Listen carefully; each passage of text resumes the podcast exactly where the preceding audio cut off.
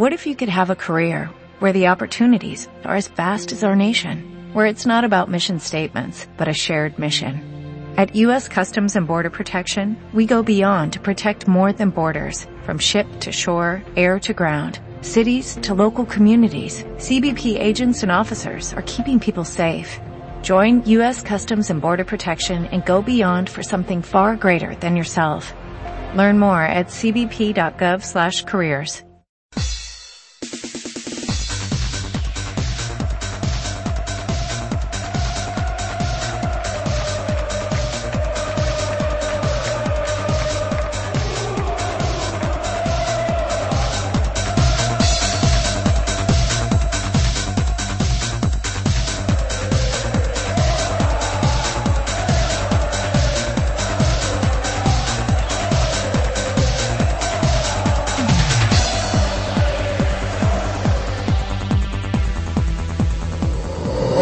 cbp.gov/careers. Orgullo Blaugrana. El podcast total sobre el Fútbol Club Barcelona. Dirige y presenta Alberto Hernández. Alberto Hernández. Alberto Hernández.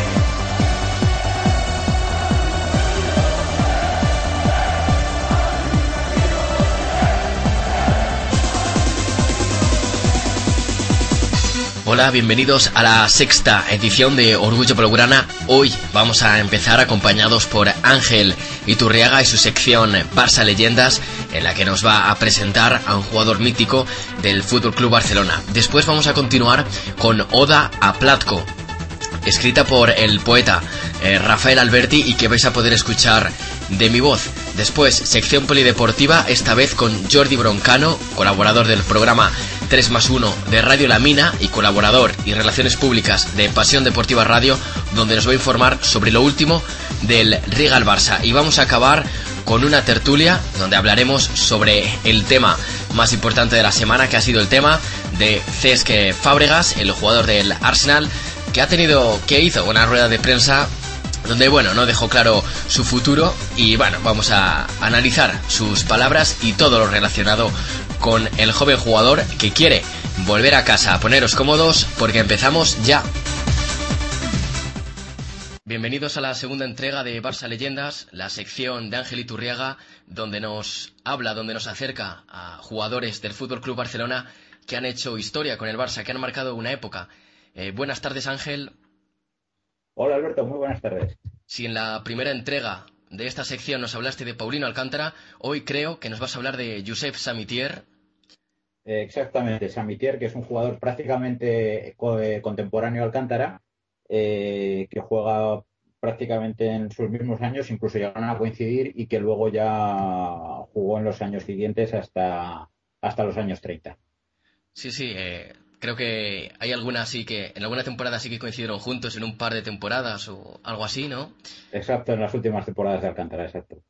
Pues bueno, empecemos hablando de Samitier porque también debuta joven en el Fútbol Club Barcelona, no tanto como Alcántara. Sí, bueno, Y bueno, y además es fichado, pero a mí me gustaría que nos explicaras cómo fue fichado porque parece más bien un trueque. Sí, sí, fue una cosa curiosa. Eh, bueno, Alcántara, eh, perdón, eh, Samitier empezó a destacar en, en el Internacional de, la, de Sants, que era el barrio en el que residía él y su familia, y en ese equipo destacó sobremanera. Entonces el Barça se había fijado en él y aunque su familia, especialmente su padre, querían sacarlo de, del fútbol porque parece que no era un deporte que llevara hacia un futuro esplendoroso precisamente, pues él insistió en seguir jugando a fútbol y el Barça lo que le ofreció para fichar fue eh, un reloj eh, de plata con esfera luminosa y un traje con chaleco. Esto fue suficiente para el jovencito Samitier. Claro, tenemos que tener en cuenta que tenía 17 años para que aceptara tan jugosa oferta azulgrana. Claro, además 17 años y además en, en esos años, en esos años 20, bueno, antes de los años 20, pues no, no creo que todo el mundo tuviera un traje con chaleco, ¿no? Exacto, era casi un rasgo distintivo como de una clase social superior o algo por el estilo. Entonces, para él, pa- para él supuso algo, algo muy importante este ofrecimiento por parte del Fútbol Club Barcelona. Y bueno, Samitier debutó con 17 años en el Club de Fútbol Barcelona, como se llamaba por aquella época. Exacto. Y cuéntanos, eh, ¿de qué jugaba Samitier? Bueno, pues eh, sufrió un proceso, un, proceso en cuanto a su posición de, juego. Eh, comenzó jugando en el centro del campo. tenemos que hacer la salvedad de que en esa época se jugaba un sistema 1-2-3-5. entonces, Samitier jugaría en el centro del campo de tres jugadores, en el que jugaban un medio centro y dos, y dos medio alas, como se les llamaba en el momento, un poco los, los volantes, lo que serían hoy en día Chaviniesta, por ejemplo, en el Barça. Pues Samitier jugaba en la posición de medio ala, que era como se llamaba en aquel momento, medio ala izquierdo. Esa fue su primera posición desde los 17 años en que llegó hasta los 22. Eh, una vez que, eh, que cumplió, bueno, no, no hasta los 22, realmente fueron tres temporadas, hasta los 21 más o menos a partir de los 21 comenzó a adelantó su posición y pasó a jugar tanto de interior, especialmente como interior derecho, en la delantera de 5. Eh, claro, el concepto de interior no es como el que entendemos ahora, sino el de, el de jugador que juega entre el extremo derecho y el, y el delantero centro. Y como te digo, jugaba de interior derecho o de delantero, delantero centro alternativamente. Ahí fue cuando además compartió ataque con Paulino Alcántara. Y bueno, el registro goleador de Samitier también es impresionante. Sí, sí, es espectacular. Eh, de hecho, mira, tengo, eh, tengo los datos por aquí, porque jugó, creo que fueron, espera un momentito, porque tengo la cifra exacta por aquí. Si quieres te ayudo. Sí, sí, jugó, sí, sí, perdona. Jugó 470 partidos en los que logró 317 goles. Lo que es una, cifra extraordinaria, sobre todo teniendo en cuenta que en sus tres primeras temporadas eh, jugaba en el centro del campo y apenas marcaba goles, porque prácticamente se dedicaba a, pasar el balón. Era un centrocampista organizador, junto con Agustí Sancho, eran los que se encargaban de organizar el juego y, apenas marcó goles en sus tres primeras temporadas. Podemos pensar que si en vez de jugar ahí en el centro del campo hubiera ya debutado como delantero, esos 317 goles se quedarían bastante cortos. Pues sí, posiblemente hubiera rebasado la cifra de Alcántara porque realmente tampoco se queda tan lejos. También hay que tener en cuenta que jugó unos 150 partidos más que Alcántara. Y bueno, ¿cómo fue ¿Cómo era el juego de, de Samitier? Porque creo que tiene ahí un, mote bastante curioso. Sí, sí, se le conocía como el hombre langosta. Esto es el hombre llagosta, que se dice en catalán. esto es debido a, a, una capacidad acrobática increíble que tenía, por la que era capaz de rematar haciendo, haciendo gestos tipo escorpión o levantando el pie hasta una altura prácticamente inimaginable y, logrando alcanzar el balón en alturas que son muy, muy, muy difíciles de, imaginar, sobre todo en aquella época que no se estilaba este tipo de movimientos. Eh, Samitier incorporó al, fútbol español, al fútbol catalán, eh, tanto este tipo de movimientos como el jugar de tapón, el, eh, llegó a hacer regates muy extraños por el exterior, eh, jugadas que no se veían en su época y que por, por lo que fue un auténtico innovador del fútbol y por lo que llegó a ser un ídolo de masas especialmente en, el Barça. Este hombre langosta, que además eh, por las fotografías no parece un, hombre muy alto, bueno, por las fotografías y, por imágenes que tenemos de él, no parecía excesivamente alto. Y... No, no, sería unos 70, una cosa así. Sí. Y bueno, además le apodaban el mago, ¿no? Exacto, esto es por su especial habilidad con el balón. Eh, se habla de él como del primer centrocampista moderno, porque incluso cuando jugaba de delantero le gustaba venirse abajo a, recibir el balón y a rebasar líneas contrarias a través de, la conducción y el regate. Entonces, eh, digamos que las defensas de la época eh, no estaban acostumbradas a que un jugador eh, atravesase líneas con la conducción del balón, por lo que se les hacía muy, muy difícil de, defender. Y bueno, Samitier, ¿qué palmarés tiene con el, con el Barça? Bueno, con el Barça logró en principio 12 campeonatos de Cataluña, luego cinco copas de, digamos, del rey de hoy en día, cinco campeonatos de España con sus diferentes nombres y, logró eh, como título más importante la liga de la temporada 1928-29, cuando ya estaba un poco en su, en su última fase como, como, como futbolista del Barça, vamos.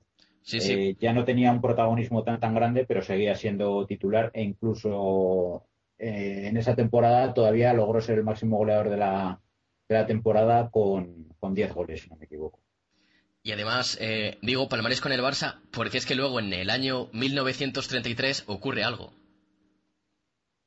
Algo que, que claro, que, que, supuso un auténtico cisma en el Fútbol Club Barcelona porque fichó por el gran rival, que aunque no fuera un rival tan, tan fuerte como la rivalidad no, no fuera tan fuerte como puede ser hoy en día, pero claro, fichó por el Real Madrid.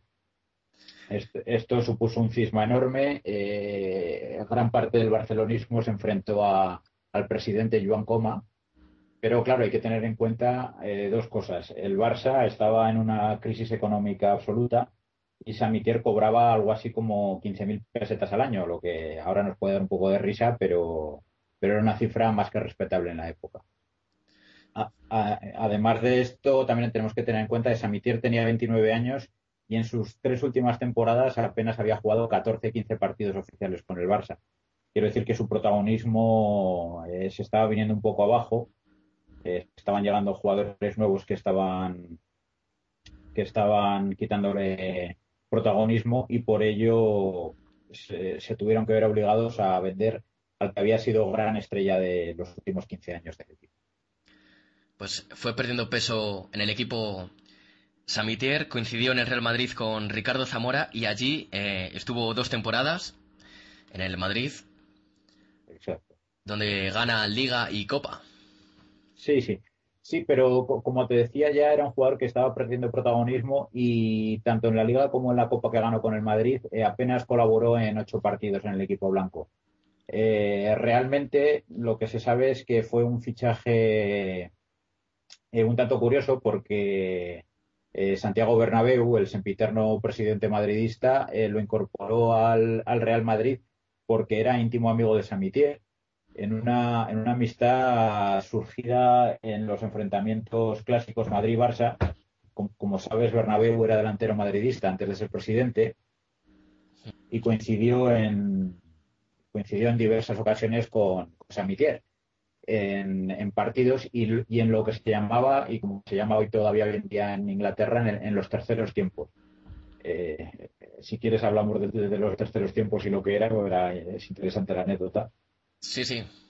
Sí, bueno, el tercer tiempo se refiere a, a salir, a salir eh, de bares, de ambigus, como decían en la época, a tomar copas eh, entre los jugadores tanto de un equipo como del otro y, se juntaban, era normal verlos en los bares eh, alternando y tomando, y tomando copas juntos. De ahí surgió una fuerte amistad entre, entre Bernabéu, Zamora y Samitier, que se terminaron juntando en el Real Madrid al cabo de los años. Lo, de lo, del tercer tiempo es algo que, que se sigue haciendo en rugby, por ejemplo. Exacto.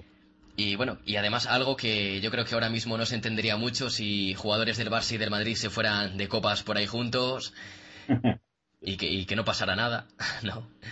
imagínate que se hubieran ido a Arbeloa y Villa después de las movidas que tuvieron, especialmente por parte de Arbeloa, imagínate que se hubieran ido luego de copas después del partido, ¿no? sí, sí, bastante extraño. Y después deja el, deja el Real Madrid y se va, bueno, se retira y se va a entrenar. Eh, exacto, bueno, se retiró durante un par de temporadas y fue a entrenar al Atlético de Madrid eh, un Atlético de Madrid que, teóricamente tenía una buena plantilla. Eh, estamos hablando del último año de antes de la Guerra Civil. Tenía jugadores internacionales como Mesa, como Lazcano, Eugenio, eh, jugadores Marculeta, jugadores de, bastante nivel, aunque no nos suenen mucho hoy en día. Y, pero sin embargo, no gestionó bien el equipo, no, sé lo que pudo ocurrir pero el equipo terminó descendiendo a segunda división, si bien la liga se terminó, terminó suspendiéndose debido a, a, la, llegada de la guerra civil. Explota la guerra civil en España y Samitier decide escapar a Francia. Exacto. Eh, en el Niza estaba ya Ricardo Zamora, su íntimo amigo, y estuvo jugando en el Niza, eh, en el que se enroló en 1937 y jugó un par de temporadas hasta, hasta 1939. Eh, como te digo, ya no estaba en su mejor momento, ni mucho menos, pero el fútbol francés del momento no estaba muy desarrollado y por lo que se cuenta, era la, ambos eran las, las grandes sensaciones de, del equipo y auténtica y las auténticas estrellas del Pirlo. Bueno, Samitier fue internacional con España en 21 partidos. Exacto, lo, lo, que, lo que como puedes ver es una cifra más que respetable para la época, porque eh, claro, lo mismo que hoy en día se juegan 12, 13 partidos internacionales al año, en aquella época se podían jugar 2, 3, 4 y por lo menos a él le tocó jugar los Juegos Olímpicos de Amberes. Claro, fue, además, eh, bueno, tiene el honor de, haber disputado el primer partido de la selección española. Exacto, el primer partido oficial de la selección, eh, oficial no oficial, vamos, de la selección española, que fue que fue en el Mundial de Amberes, exactamente, fue uno de los que formó dentro de una alineación que estaba plagada de jugadores vascos y en la que él era, eh, dentro del equipo de la Furia, era la gota de calidad, el frasco de la esencia del equipo. Pues una vez que Samitier dejó el fútbol, colgó las botas definitivamente en Francia, pasó al cuerpo técnico del, Barça. Sí, exacto. Eh, una vez que colgó las botas, pues bueno, eh, fue, como sabes, entrenador del equipo en primer lugar. Eh, fue, fue, entrenador entre 1944 y 1947 eh, comenzó muy bien como entrenador. En su primera temporada logró tanto la Liga como la Copa Eva Duarte. Era una especie de, de Supercopa de España, como la llamaríamos ahora. Pero ya en los dos últimos años el nivel del equipo bajó bastante y, y bueno, eh, terminó, terminó siendo cesado. No, no cesado porque siguió perteneciendo al cuadro técnico, pero, pero fue relevado en el cargo de entrenador. Y bueno, ocupó el, después fue secretario técnico y además eh, consiguió el, en 1950 el fichaje de, de, Kubala, ¿no? Sí, ese es su mayor mérito como, como secretario técnico.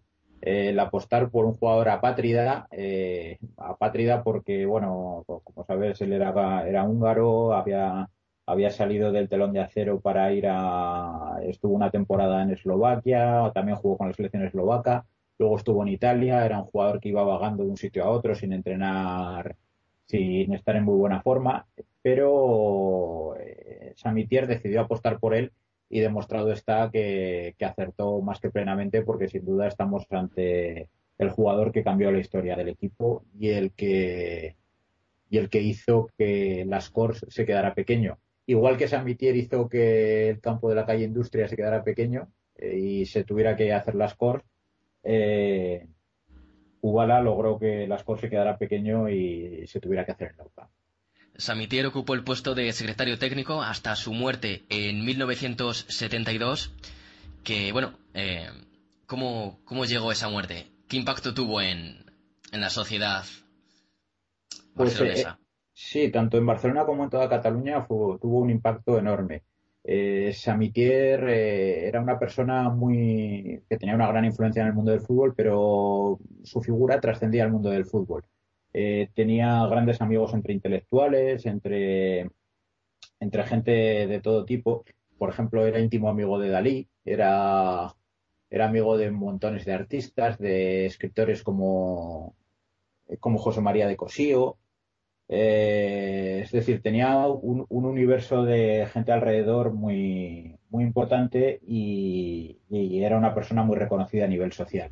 Por ello, el impacto que tuvo su muerte fue, fue increíble y se habla de, centenares de miles de personas las que siguieron el cortejo fúnebre para despedir a, un hombre que sin duda marcó una época y, para mí el gran referente catalán del, del Fútbol Club Barcelona en toda su historia junto, junto a Pep Guardiola hoy en día. Pues hacer, bueno, dejando un, un poco al lado la, muerte de, de Samitier, eh, creo que tuvo un paso por el cine como actor. Exacto, sí. Sí, bueno, colaboró en algunas películas, especialmente en los años 50, en las que empezó a hacerse empezó a hacerse bastante cine relacionado con el fútbol y su papel más conocido y, en el que se ve un poco más de su personalidad y demás, aunque hace de secundario, lógicamente, es en la película Once pares de botas, en la que ejerce de secretario técnico de un equipo imaginario que es el rival en Barcelona tanto del Barça como del Español. Entonces, eh, Samitier eh, luce durante la película el, su famoso sombrero de ala ancha, su, su puro, y, su cara de entre broma y de estar muy serio. Es una, una cara entreverada que, la verdad que hace bastante gracia dentro de, dentro de la película. Pues ah, bueno, ahí Samitier prácticamente se, se interpretaba a sí mismo. Exacto. Eh, estoy a ver, estoy a ver si la consigo la película y, la veo, porque siempre es interesante. Sí, luego hay, un documental muy interesante que, que yo no he conseguido, eh, lo he encontrado por internet, o sea, he encontrado nociones de este documental en internet que se llama 114 goles. Se hizo en los años 30 o algo así, eh, a finales de los 30 me parece que era, y, en el que aparecen los 114 mejores goles de la historia de, la Copa del Rey, y es en formato cine por lo que supongo que tiene que ser un documento extraordinario que no sé eh, por dónde podríamos conseguir, pero la verdad sería muy interesante, muy interesante de encontrar y en el que aparecen varios goles de, de Samitier. A ver si, si, entre todos, entre todos los oyentes, eh, hacemos fuerza y conseguimos este documento, documento histórico. Y bueno, además, eh, Samitier era amigo de, de, Carlos Gardel y creo que hay un tango por ahí de, dedicado a Samitier. Exacto. Eh, Gardel era íntimo amigo tanto del famoso portero Platko como de, como de Samitier. Y, bien, y como bien dices, eh, cultivaron una amistad durante los años y Gardel eh, compuso, Samitier tuvo el honor de que Carlos Gardel compusiera un, un tango que lleva por título Sami y que y que como sabemos, eh, como sabemos tú y yo, eh, eh, tiene una letra bastante bonita, aunque no hayamos conseguido lo que es el, tango completo. Todavía, todavía no lo hemos conseguido. A ver si, si cuando salga el Orgullo Blaugrana el domingo conseguimos. Por eso hemos conseguido un extracto, pero entero no. Pero creo que algún amigo nuestro está, está detrás de ello, ¿no? A ver si, a ver si podemos un, gran homenaje a Samitier de, de mano de Gardel. A mí Samitier me parece un, bohemio, ¿no? Sí, exacto, es un bohemio. Realmente vivió como quiso. Eh, eh, por ejemplo, bueno, en una época que no se estilaban esas cosas, era un hombre que aparecía con, Zamora en un coche descapotable y en un coche de en un coche descapotable y se dejaba fotografiar por la prensa porque le gustaba aparecer así.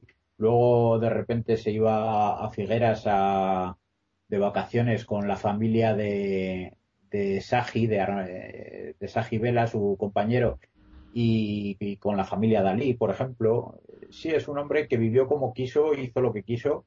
Eh, durante su vida de jugador no se cuidó excesivamente, eh, le gustaba la buena vida, le gustaba salir por ahí, bebía y se jactaba de ello. Quiero decir que no es que estemos intentando tirar el mito, sino que en esa época lo hacía y, todo el mundo sabía que lo hacía y, y no pasaba nada, no se, no se exigía el control físico que hoy en día hay. Tampoco los jugadores eran tan profesionales como hoy en día, lógicamente. Pues un grande Samiter y además, eh, según he leído, creo que es uno de los tres barcelonistas que tiene una calle eh, dedicada. Exacto, eso fue gracias a, a, a, una iniciativa del Forum Samitier, que como sabes es la plataforma no gubernamental del Barça que tiene más, más fuerza a nivel mundial, diría yo, y hicieron fuerza ante el Ayuntamiento de Barcelona para conseguir que Samitier tuviera una calle, cosa que cosa que consiguió exactamente. Pues bueno, eh, del Barça actual, eh, ¿quién sería Samitier? Pues en cuanto a estilo de juego, eh, a mí a quien más se me asemeja es a Iniesta. Es, es complicado de decir, y claro, yo he visto a Samitier, claro, pues un poco como Alcántara, en imágenes muy sueltas, pero por su forma de conducir el balón, eh, por su dinamismo, por su forma de venirse atrás y, saber manejarlo, su forma de regatear, a mí se, me recuerda a Iniesta. Sin embargo, eh, habría que diferenciar en que era un poco menos constructor de juego, sobre todo en su segunda época, y un poco más rematador. Iniesta, como sabemos, ha marcado goles decisivos en su carrera, pero no es un gran goleador ni mucho menos, ni es un gran rematador a puerta, y sin embargo, Samitier era muy, muy preciso, incluso mejoraba su calidad a medida que se acercaba al área contraria. Pero si me tendría que quedar con alguien, ya te digo, me quedaría con Iniesta, creo.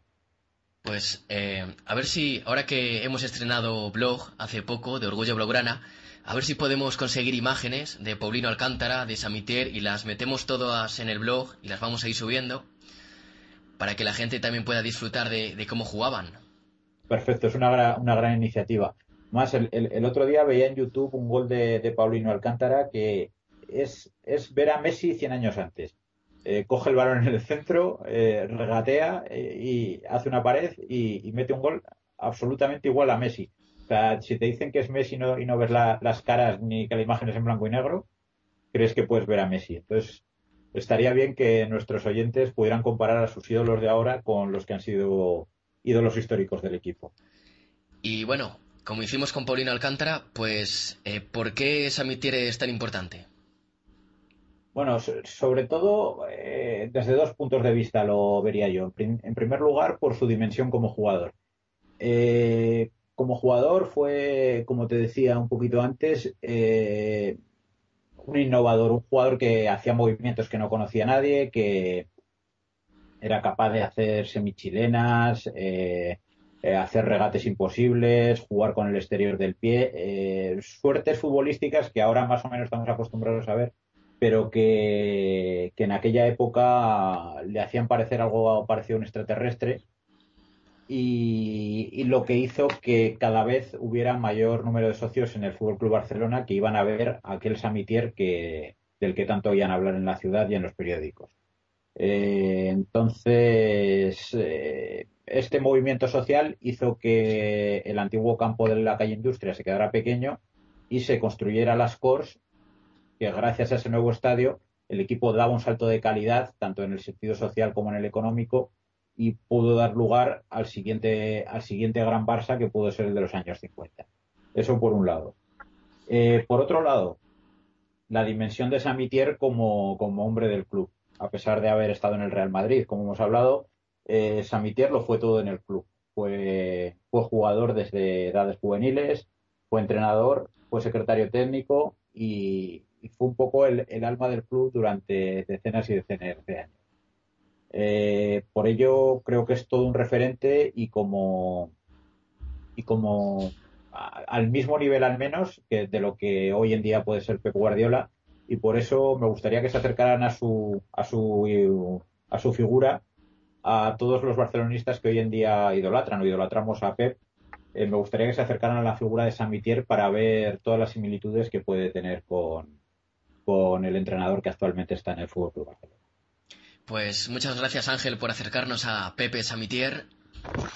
De acuerdo, Alberto, muchas gracias a ti. Y bueno, la, sección, la, la anterior de Polino Alcántara ha tenido muy buenas críticas. A ver si continuamos así, que seguro que sí.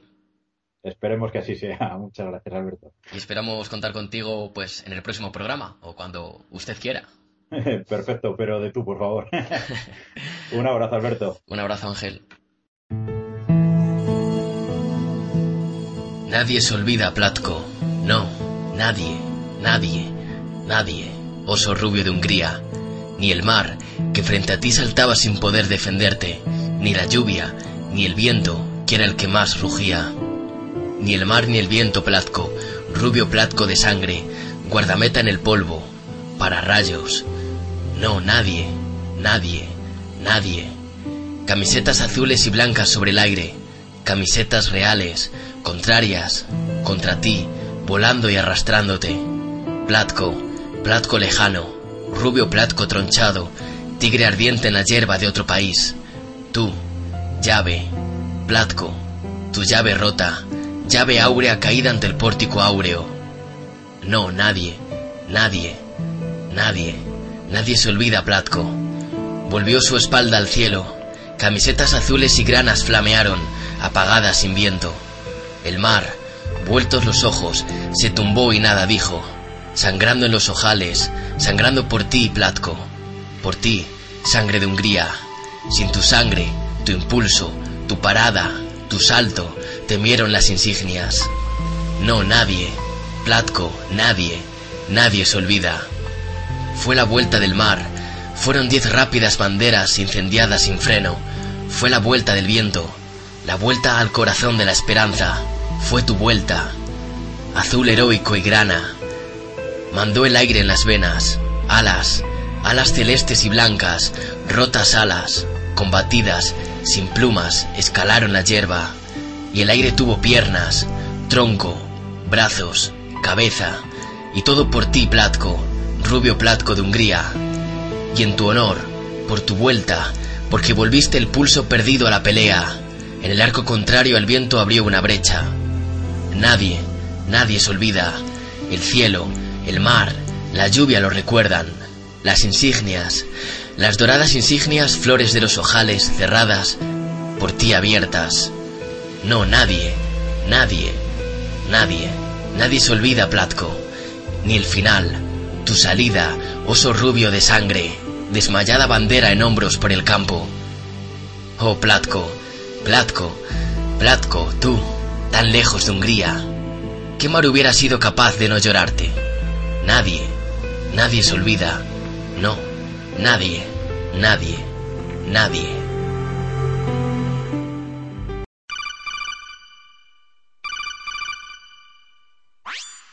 Al habla Snake. Coronel, ¿puede oírme? Hola, Solid. La verdad es que tengo que comunicarte algo muy importante. He descubierto un programa de misterio que no te puedes perder. Expediente FDM. ¿Lo conoces? Da igual, coronel. ¿No? Me encanta. En serio. Coronel. Déjate de misiones Metal Gear y escucha Expediente FDM, hombre. ¿Pero qué coño? Se acabó. Voy a delatarte a los malos. Coronel. Mierda. Coronel. ¿Me escucha? Déjame. Coronel. Estoy con Expediente FDM. Ah, váyase al infierno. Expediente FDM, el programa oficial de Foros del Misterio.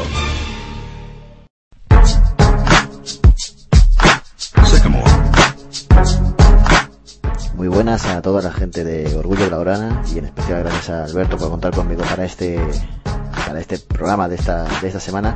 Pues bueno, comentaros rápidamente, campeón de la Liga CB, Fútbol Club Barcelona, 3 a 0, ha ganado todas las series sin perder ni un solo partido.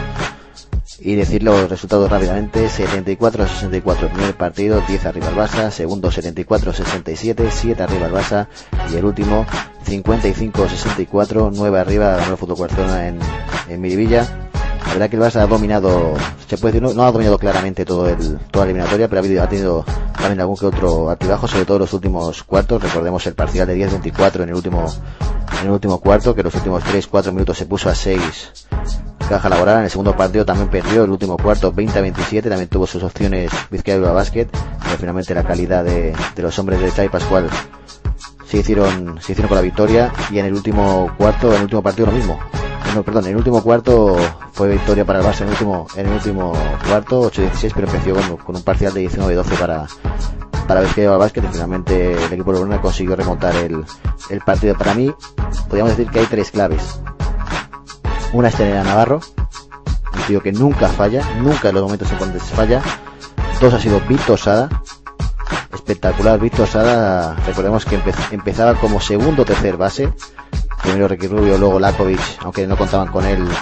La calidad de Lakovic sí es, es impresionante. Y tercero Víctor Sada. Y en, en, esta final, solo contando la final, el bueno de Víctor Sada, el chico de Sanz, como yo le llamo muchas veces, 4,4 puntos, 6,3 rebotes, de casi promediando 4 por 4, no, 5 rebotes por, por partido ofensivos y 3,3 asistencias para un 9,5 de valoración en los 26 minutos de media. Lo que es una novedad para un jugador que, que en principio no contaba. Para mí, sin duda, el MVP de la, de la final, por mucho que se le ha dado a, a Navarro. Navarro, como he dicho, nunca falla. Otro jugador que también ha rendido muy bien es Erasen Lorber. Y para mí la tercera clave creo que ha sido el banquillo. El banquillo del Barça. Siempre, cada partido ha aparecido alguien. Recordemos que en el primer partido apareció Bonnie Dong, que en 20 minutitos el amigo acabó con 9 puntos, 10 rebotes y 17 de valoración. Que no está, nada mal. En el segundo partido apareció Joe Ingles saliendo del banquillo, 10 puntos para, para el australiano, buenas finales, que también ha tenido el joven australiano, recordar que tiene contrato un tres años más. Y en el último partido aparecieron prácticamente podríamos decir todos. Bonnie en 9.6 rebotes, Joe Ingles 6.2 rebotes, Fran Vázquez 4.5 rebotes. Fueron apareciendo todos los jugadores, pero dicho, yo destacar sin duda a Vitor Sala. Para mí Vitor Sala fue el MVP de las finales. Por parte de Izquierdo Basket, impresionante Monbrú. Es un jugador que me encanta. Ha renunciado a la selección española, pero es un jugador que a mí me encanta personalmente. Acabó la temporada regular siendo segundo en puntos de Izquierdo Basket, primero en rebotes y segundo en asistencias. Lo que ve la versatilidad de este crack de 32 años. Y bueno, veremos sigue un año más seguro en, en Vizquera Basket, pero ojo el año que viene de Vizquera Basket, vamos a ver qué, qué se queda y qué se da. Hay muchas novias para Aaron Jackson y no descartemos al Barça. Barça busca base. Ricky Rubio, y esto lo digo prácticamente en, exclusiva porque lo acabo de ver, lo acaba de anunciar a una emisora de radio aquí en Cataluña, que, que Ricky Rubio va a hacer una mañana una rueda de prensa a las 12 de mediodía para anunciar lo que en principio sabemos todos, que es que se va al NBA. Así que el Barça busca base. Se quedarán Vito Sala solo, recordemos que Ricky Rubio se va, Jack Alacuich acaba contrato, Navarro tiene contrato, Costa Perovis tiene contrato, Fran Vázquez tiene una oferta de renovación por cuatro años, un poquito menos de lo que cobra. Ahora está, al, está sobre el millón de euros. Y vamos a ver qué pasa. Dicen que hay rumores de que se va a ir al Madrid. Nada, no se va a ir al Madrid, nos engañemos. Teniendo aquí cuatro años de contrato, no se va a ir al Madrid. No creo, a menos no pienso yo que se va a ir al Madrid. Joe Ingles tiene contrato, Bonington acaba contrato, pero tiene opción de el Fútbol Club Barcelona de renovarle. Pérez Morris acaba contrato, tiene opción de renovar el Fútbol Club Barcelona y tiene programada su boda en octubre y invitado a la plantilla. ¿Se retira? No lo sabemos, veremos qué pasa. Lorber acaba contrato y tiene la opción de renovar el contrato, ¿no? Si quiere o no. Alan Anderson acaba contrato ni nada. Grima acaba contrato y no hay nada. Así que el Barça necesita un base como el comer Vamos a ver, suena Aaron, Aaron Jackson. Recordemos que Basta en principio ha fichado a Aitson, escolta de Maccabi Tel Aviv, alero. Dos metros, nueve puntos de media en, en la Euroliga. Dos millones por temporada por esos dos, dos años. Pete Michael ha renovado por dos temporadas también. Así que plantilla el equipo la tiene. Solo falta eso para mí, un, un base. Así que bueno, hemos disfrutado de este campeonato de la Liga CB. Triplete del Barça. Cuatro, cuatro títulos si contamos la Liga Catalana. Y a disfrutar de este equipazo que tenemos, la verdad. Lo dicho, muchas gracias Alberto y saludos a toda la gente de Orgullo Laurana. Siempre se está hablando de casos clásicos. Trata de acercarse a la psicología social, por así decirlo. Platillos volante. ¿Quién está detrás de golpes de estado económicos, guerras sociales? Movimiento de artistas. Literatura misteriosa. Una máquina para mirar hacia el futuro. Cada viernes, de 7 a 9 de la tarde, en RK20. Todo lo que no te cuentan en otros programas, te lo explicamos y demostramos con David Cuevas y todo su equipo. Escucha Dimensión Límite.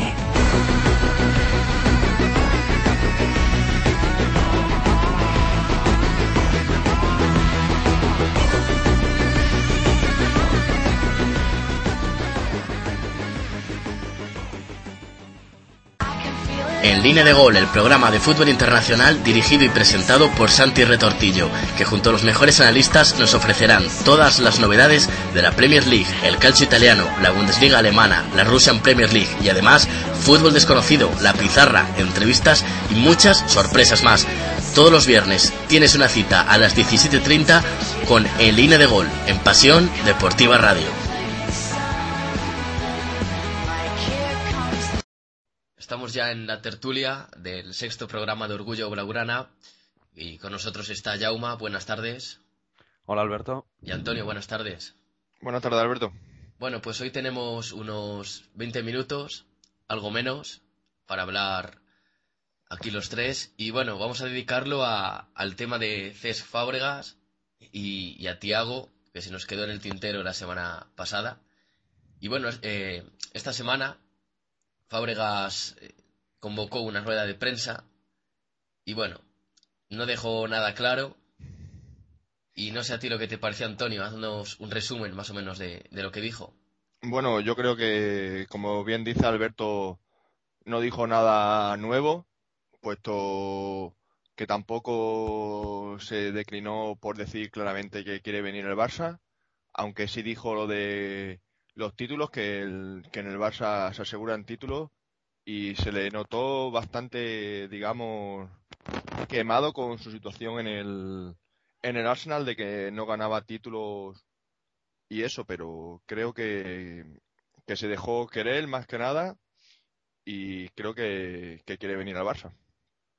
Sí, eh, más o menos expresó su deseo de, de, llegar, pero no lo dijo, no lo dijo claramente, no dijo yo quiero ir al Barça, sino que más o menos sí dijo que, que para ganar títulos el, el Fútbol Club Barcelona era el, el equipo. Tú, Jauma, ¿esperabas que en esa rueda de prensa Fábregas dijera de una vez por todas que, que bueno, bueno, pidiera su salida del Arsenal o, o no? Mm, podría, bueno, podríamos esperarlo, eh, podríamos esperarlo, pero eh, no sé, no, acabo de estar seguro de que ese fuera el momento para decirlo. Eh, había mucha gente, eh, había muchos medios que estaban de acuerdo en que esa visita a España de SESC pues podría ser para acercar posturas con el Barça y acercar y acercarse a su traspaso definitivo al Barça, pero eh, al final no ha sido así y ahora parece que están más cerca otros traspasos. El de SESC pues parece que está un poco está un poco frío. Sí, sí, ahora se ha enfriado, pero bueno, Fábregas está ahora de, de vacaciones en, en Indonesia, está allí, pero bueno, también parece que se le prometió su salida del Arsenal el verano pasado. Wenger parece que le dijo que, que sí que le iba a dejar salir ya este verano. Y Pep eh, lo quiere por encima de, de, cualquier otro jugador, ya que se lo prometió también que lo iban a fichar. Y bueno, eh, Antonio, se habla más o menos, creo que de unos treinta y pico millones de euros casi, bueno, 30 millones ahora mismo, más unos 10 variables. Estás, bueno, ¿qué te parece esa oferta? Más o menos unos 40 millones. Hombre, yo creo que es un poco excesiva dado los valores de, de mercado que hay ahora, pero bueno, si parece la prioridad de Guardiola y él tiene deseo por llegar al Barça y lo que sabemos que se va a adaptar bien, puede ser una buena oferta, aunque yo intentaría rebajar al menos hasta los 30 millones y si no 35. Eh, Jauma, ¿tú crees que Fabregas vale esos 40 millones de euros? Sí, sí, sí, yo pienso que los vale. Así que eh, si queremos traerle habrá que, habrá que sacar la pasta. Yo pienso que es que es un jugador consagrado, es el capitán de su equipo, eh, el capitán del Arsenal, que aunque es cierto que lleva muchos años sin ganar nada, es un equipo grande, y yo pienso que vale 40 millones. Sí, sí, sin duda. Pues a ver, porque sí, el Barça va a ofrecer esos 30 y después, por objetivos de, de títulos y, partidos jugados, pues serían unos 10 variables para llegar a esos 40, que más o menos sí es lo que pide el Arsenal al, al Barça, y a ver si al final ceden por esa parte. Y bueno, lo de la rueda de prensa de Fábregas, pues se mantuvo bueno, demostró que es el capitán del Arsenal, no quiso, bueno, defraudar, no quiso ni a su equipo, ni al club, ni a Wenger, ni después a sus compañeros, por lo tanto, estuvo comedido en esa rueda de prensa, dejándolo caer. Y bueno, si llega Fábregas, Antonio, eh, ¿llega para ser titular o directamente al banquillo? Hombre, yo creo que tal y como están las cosas iría al banquillo no puede sustituir en principio ni a Xavi ni a Iniesta. Ya lo vemos en la selección que coinciden los tres y es el que chupa banquillo y por supuesto no puede hacer el papel de Busquets porque si se le ficha es para sustituto de Xavi. Así que en principio creo que vendría de suplente, aunque la temporada es muy larga y, y tendría minutos como todos. ¿Y tú, Jauma? Yo pienso que la temporada que viene es muy dura, porque comienza desde muy pronto, al menos para el Barça. Además, el, la liga, pues, eh, su comienzo se adelanta. Eh, así que yo pienso que el año que viene, pues va a ser una, va a ser una temporada realmente difícil y dura. Y pienso que se necesita a un jugador de un nivel cercano al de Xavi e Iniesta para poder tener rotaciones suficientes en esas, esas dos posiciones de interior con las que juega el Barça. Y bueno, eh, parece que Cesc eh, puede llegar, podría llegar, y Thiago más o menos se ve fuera del Barça si esto ocurre. Y también esta semana ha tenido eh, unas declaraciones allí en Dinamarca un poco, no sé, fuera de lugar. Yo creo que se ha confundido, ¿no, Antonio? Sí, yo creo que fue en un momento, digamos, de calentón, porque se le subió los lo humos para arriba, pero yo creo que él quiere triunfar en el Barça y está feliz y desde luego su padre ha declarado que, que donde quiere triunfar es allí y esperemos que, que se quede aunque llegue CES, ya que como dice Jauma la temporada es muy larga y ahí pueden hacer rotaciones los cuatro. Además yo creo que después del recital que está dando estos partidos en la Eurocopa, si le quiere vender, en el caso que sea ese, puede sacar una buena tajada por él, la verdad. Pues a ver, porque Tiago, a mí me parece que, que siempre que abre la boca, siempre, siempre se confunde. Creo que por Twitter también dijo algo acerca de, de la selección inglesa. Después tuvo que pedir disculpas. Y bueno, no he encontrado ese tweet donde comenta lo de la selección inglesa. Parece que lo borró. Pero sí, si nos metemos en su Twitter, en el Twitter de Tiago, podemos ver que pide perdón por sus declaraciones respecto a Inglaterra y ahora la vuelve a pifiar y dice que su sueño, vamos, que nunca ha dicho que su sueño sea triunfar en el Barça y ahora se ha echado para atrás otra vez y ha dicho que sí. Tú, Jauma, ¿cómo ves lo de Tiago? Pues pienso que todavía es un jugador que tiene que madurar. Eh, es cierto que es un, es un jugador que habla bien, pero también hay que tener en cuenta que a veces habla un poco sin cabeza. Entonces, pues eh, pienso que es un aspecto que tiene que madurar y en cuanto a, a ver, en cuanto a su calidad futbolística no hay duda. O sea, él está dando exhibiciones, está dando una exhibición tras otra en este Europeo Sub-21 y desde luego pues está demostrando que si el Barça se deshace de él sería un gran error. Así que, no sé, yo pienso que Thiago se debería quedar, pero que Guardiola no debería de rendirse tan pronto con él, ¿sabes? Creo que Guardiola tendría que ayudar a su, a su desarrollo, por decirlo así. No solo futbolístico, sino también su desarrollo, mm, no sé, eh, mental, como, como intentar educarlo, ¿sabes? Hombre, yo también pienso una cosa que siempre se está hablando de que él es la moneda de cambio en todas las la operaciones y eso también a un chaval joven le puede quemar y, y de ahí puede ser donde haya venido todas las declaraciones de que su ilusión era triunfar en el fútbol, no en el Barça y todo eso. Sí, pero bueno, hay que tener en cuenta sí que es joven, pero también que, no sé, eh, sus declaraciones han sido como una falta de respeto, por lo menos yo, yo lo tomo así, como una falta de respeto, y es que es joven, eh, todavía no, no ha demostrado nada, no ha ganado nada, bueno, no ha ganado nada, sí ha estado en la plantilla, pero no ha ganado nada y, y debería de, de, bajarse un poco, ¿no? Y saber que él es suplente, que tendrá minutos esta temporada, quizás pocos. Si llega a Fábregas, pues, pues no va a ser titular tan pronto como, como él quizás ya se veía. Y no sé, eh, quizás madure en otro equipo, ¿no, Antonio? Hombre, si es en caso de cesión, yo no lo vería del, del todo mal porque puede tener minutos en, en cualquier liga, aunque sobre todo se habla de la Premier, pero vendido yo no vendería nunca. Y como bien dices tú, Alberto, no se ve tan titular como se podría ver si no llegara a CES, pero es que como hablamos tampoco CES va a ser titular, así que no veo por qué se tiene que, que desanimar Tiago, y más sabiendo que se le quiere un montón en, en el Barça, aunque de vez en cuando meta la pata hablando, pero eso también lo hacía todo y nunca se ha dejado de creer. Es que eh, en Twitter he leído a muchas personas que, que bueno, eh, si llega a Fábregas, pues eh, creo que Cesc tiene 24 años, ¿no? Y entonces puede sí, rendir, sí.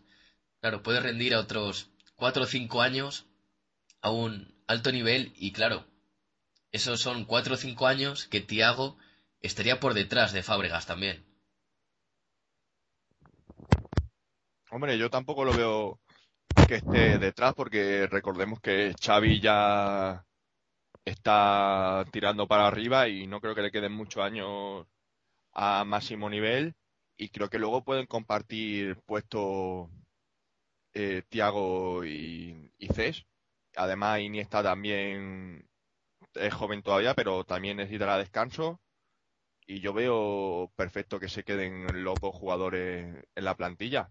La temporada es larga, Mundial de Club, Supercopa, Supercopa Europa, Liga, Copa, Champions. Yo creo que se deberían quedar los dos, aunque eso es el que decide Guardiola y él verá lo que es mejor para el club. eh, tú, Jauma, eh, ¿habría que hacer un, un esfuerzo para fichar a Cesc o, o si se sube el Arsenal un poco de pretensiones económicas, habría que desechar esa opción?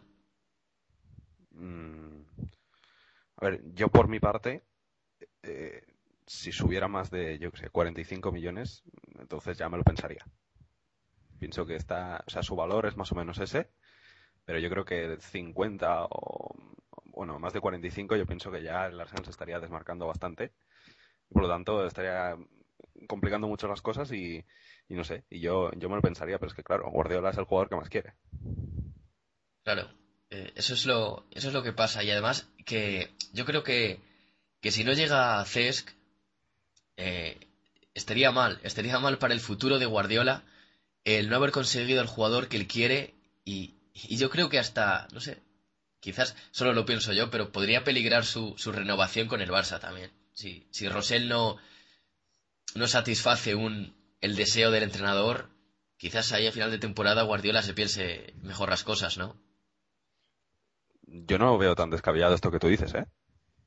No, yo tampoco, la verdad. Si él está pidiendo un jugador ya desde que llegó y no se lo traen, pues quizá se enfade y diga a Rosell que ahí te queda. Lo que también estoy pensando que si tanto ahínco tienen que venga a CES, quizás sí que sea titular quitando a Xavi y sea Xavi el que tenga menos minutos, aunque no lo eso creo, ¿eh? ya lo veremos. ¿Tú, Jauma? Yo pienso que no. Yo pienso que si, si viene Sex, pues habrá, se tendrá que ganar el puesto y tendrá que ir entrando en el equipo y bueno, y si cuando juegue pues demuestra más cosas, pues entonces ya probablemente sí que se pueda merecer la titularidad, pero yo pienso que Sesk no va a ser titular de primeras ni de coña. ¿No veis un, un centro del campo formado por Xavi, Cesc y Busquets e Iniesta de, de extremo? Hombre, sí que puede ser, pero habría que quitar a Pedro Dalante o a Villa, porque Messi es intocable, y no sé si Guardiola estará muy de acuerdo. Puede ser en partidos puntuales que se haga, pero en principio de inicio yo no lo veo así. ¿Jauma? Yo tampoco.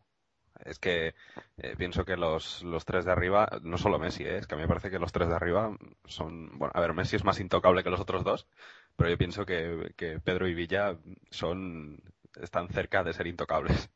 O sea que yo no, yo no quitaría ninguno de los dos para poner a, Iniesta de extremo y meter a Sesc en el equipo titular.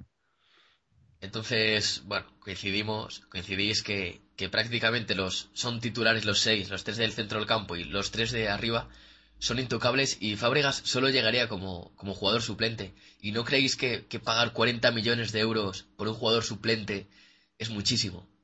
Es una inversión de futuro, así que yo pienso que está bien. Eh, respecto, ¿sí?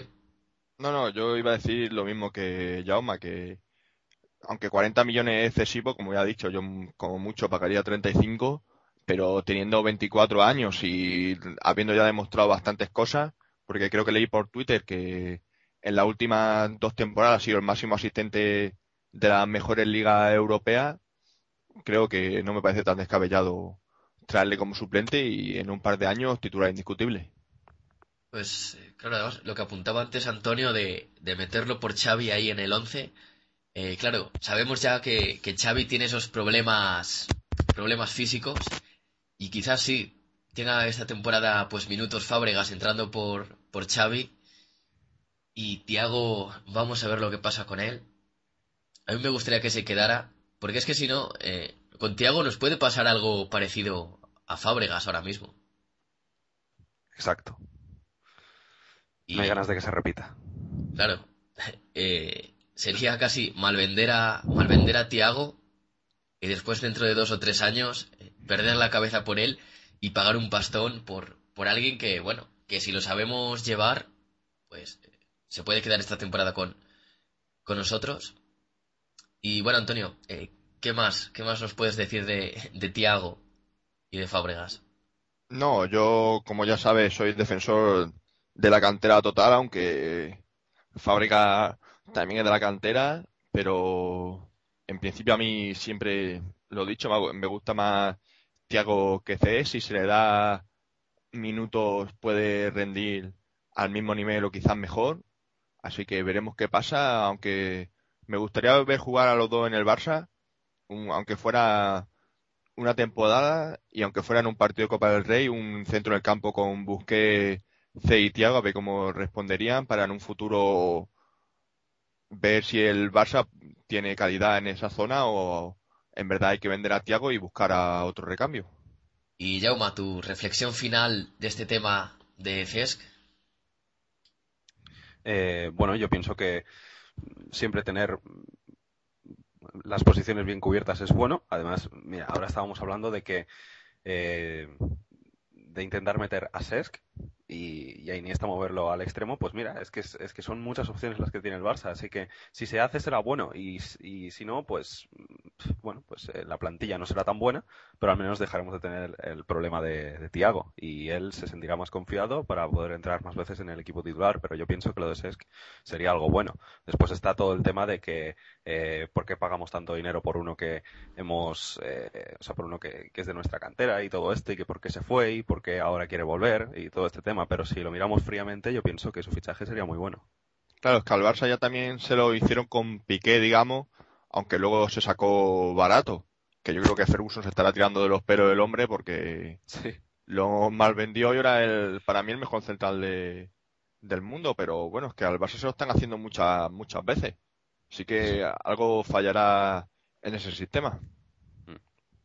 Sí, que Piqué, Piqué no era un jugador consagrado para nada en el Arsenal, jugaba ahí en el Arsenal, en el Manchester United, eh, jugaba poquitos partidos, estaban Vidic y Ferdinand indiscutibles y Ferguson dijo, va, pues, eh, si, nos, quitamos de encima a Piqué tampoco nos pasa nada y mira ahora.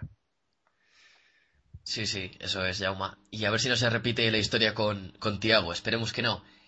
Pues, si queréis, la semana que viene hablaremos de, de Alexis Sánchez, porque se puede convertir en el primer refuerzo del Barça 2011-2012, eh, la cosa está muy adelantada.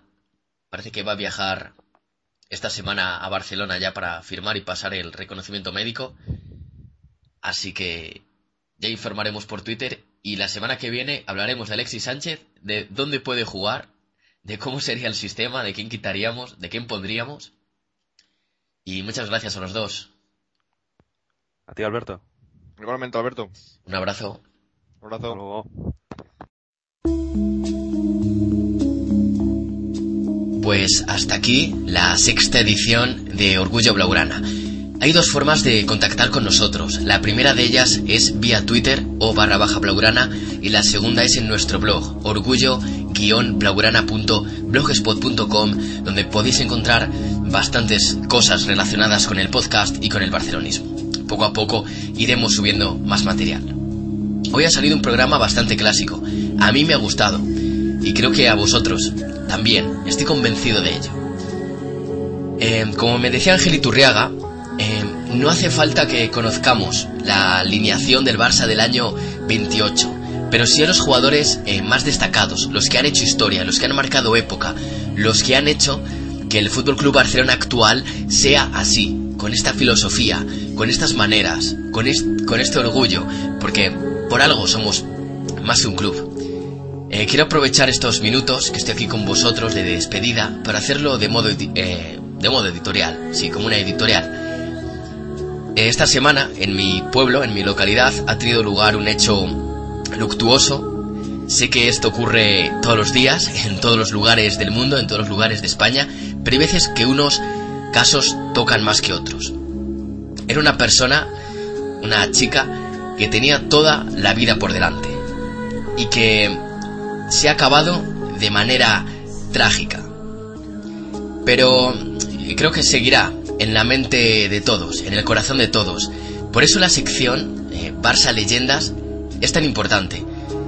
Porque no hay que olvidar nunca a las personas que ya no están aquí, ya sea porque han fallecido o por y por cosa del tiempo hemos acabado por olvidarlas.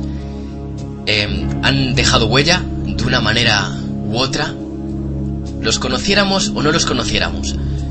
Porque nunca es tarde para conocer a alguien, por cómo eran, cómo jugaban, sobre todo cómo eran, que es lo importante. Eh, ah, yo considero que la sección de Barça Leyendas sirve para conocer más a esas leyendas más como personas que como jugadores.